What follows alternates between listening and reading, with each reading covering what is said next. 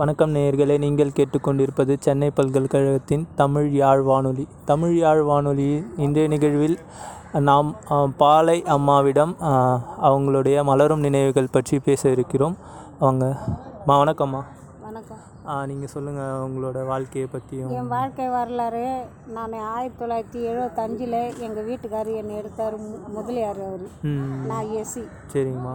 அவர் எடுத்த நாள்லேருந்து இருக்கிற நாள் வரைக்கும் எங்களுக்கு சாப்பாட்டுக்குன்னு போட்டதும் இல்லை என்ன சந்தோஷமாக ஒரு துணிமணி கூட எடுத்து கொடுத்ததில்ல நான் எங்கள் அம்மா வீட்டில் தான் இருந்தேன். எங்கள் அம்மா வீட்டிலே தான் எல்லாமே அப்போ கல்யாணத்துக்கு அப்புறம் ஒன்றா இருந்தது இல்லையா ரெண்டு பேரும் அதான் எங்கள் வீட்டிலே தான் வந்து இருந்தார்.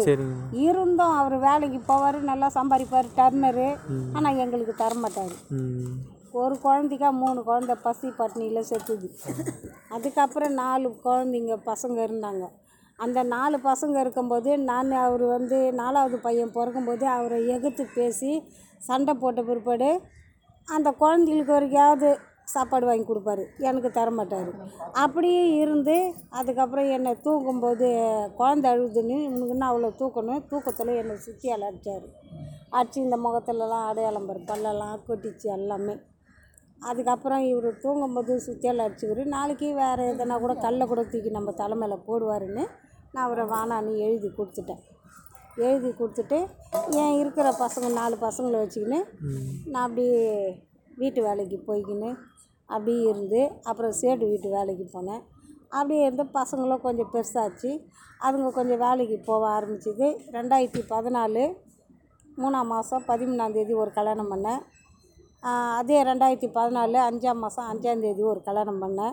இன்னும் ஒரு பையன் இருக்கிறான். ஒரு பையன் பெரிய பையன். இப்போ இறந்தான். ரெண்டாயிரத்தி ஆறு பன்னெண்டாம் மாதத்துல இறந்தான். அவனுக்கு ரெண்டு பொண்ணு. அதில் ஒரு பொண்ணு கேன்சரில் செத்துச்சு இப்போ தான் செத்து இன்னும் ஒரு ஆறு ஏழு ஆறு மாதம் ஆகுது. நான் அதை இப்போ நான் இந்த வேலைக்கு வந்திருக்கேன். அதுக்கப்புறம் நீங்கள் அவரை பார்க்கவே இல்லையா? அவரை நான் பார்க்க பார்த்தேன். பெரிய பையன் வீட்டுக்கு வந்து நின்றார் பார்த்தேன். அவர் அங்கே தான் செத்து இருந்தார். அவரையும் எடுத்துன்னு வந்து சாவு எடுத்து போட்டேன். ம். கவரையும் அறுத்தேன் உங்களுக்கு எப்படி கல்யாணம் ஆயிடுச்சுமா ரெண்டு பேரும் வேற வேற இதுன்னு ரெண்டு பேரும் வேறு வேறு இது. அவர் வந்து அவங்க வீட்டில் தகராறு பண்ணிவிட்டு வீட்டு மேலே கேஸ் போட்டுட்டு வந்து எங்கள் நான் இருக்கிறது சி கல்யாணபுரம்னா அவர் இருக்கிறது பி கல்யாணபுரத்தில் வந்து வாடகை இருந்தார். சரிங்கம்மா வாடகை இருக்கும்போது நான் வந்து சி கல்யாணபுரம் ஸ்கூல் ஆண்ட நான் கடை போட்டுருந்தேன் ம். அந்த கடை போட்டு இருக்கும்போது அவர் வந்து அங்கே நிற்பார் அங்கே கூட இருக்கிற ஃப்ரெண்டுங்களாம் என்னை கிண்டல் பண்ணுவாங்க. இவ அவர் என்னதுமா இது அப்படின்னு கேட்பாரு நான் இது மைதா மாவில் செய்யுது இது வெள்ளத்தில் செய்யுதா அப்படின்னு சொல்லி சொன்னேன் பாரு. அப்போ பி கல்யாணபுரத்துலேருந்து ஒரு ஆள் வரான்.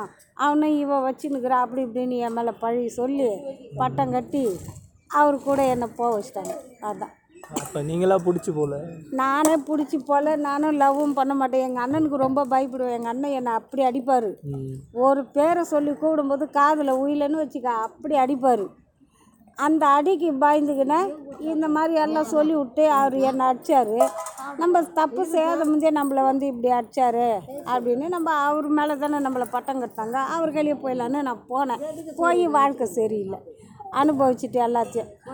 அப்போ வீட்டில் இருந்துலாம் எதுவும் வந்து கேட்கல யாரும் இல்லை. எங்கள் அப்பா சொல்லுங்கள் எங்கள் அப்பா எண்பத்தி நாலில் இறந்தார் எங்கள் அப்பா இருக்கிற வரைக்கும் எனக்கு எந்த கஷ்டமும் இல்லாத இருந்தேன். எங்கள் அப்பா இறந்த பிறகு ரொம்ப கஷ்டப்பட்டேன் அப்படி இருந்த அதுங்களையும் வளர்த்து ஆளாக்கி இன்றைக்கி அவங்க வந்து ஒருத்தர் வந்து சொந்தமாக அந்த மினி வேன் வச்சுங்கிறாங்க.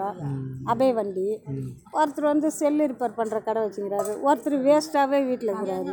தொண்ணூற்றி மூணு பதினோராம் மாதம் தொண்ணூற்றி மூணில் பிறந்தவர்.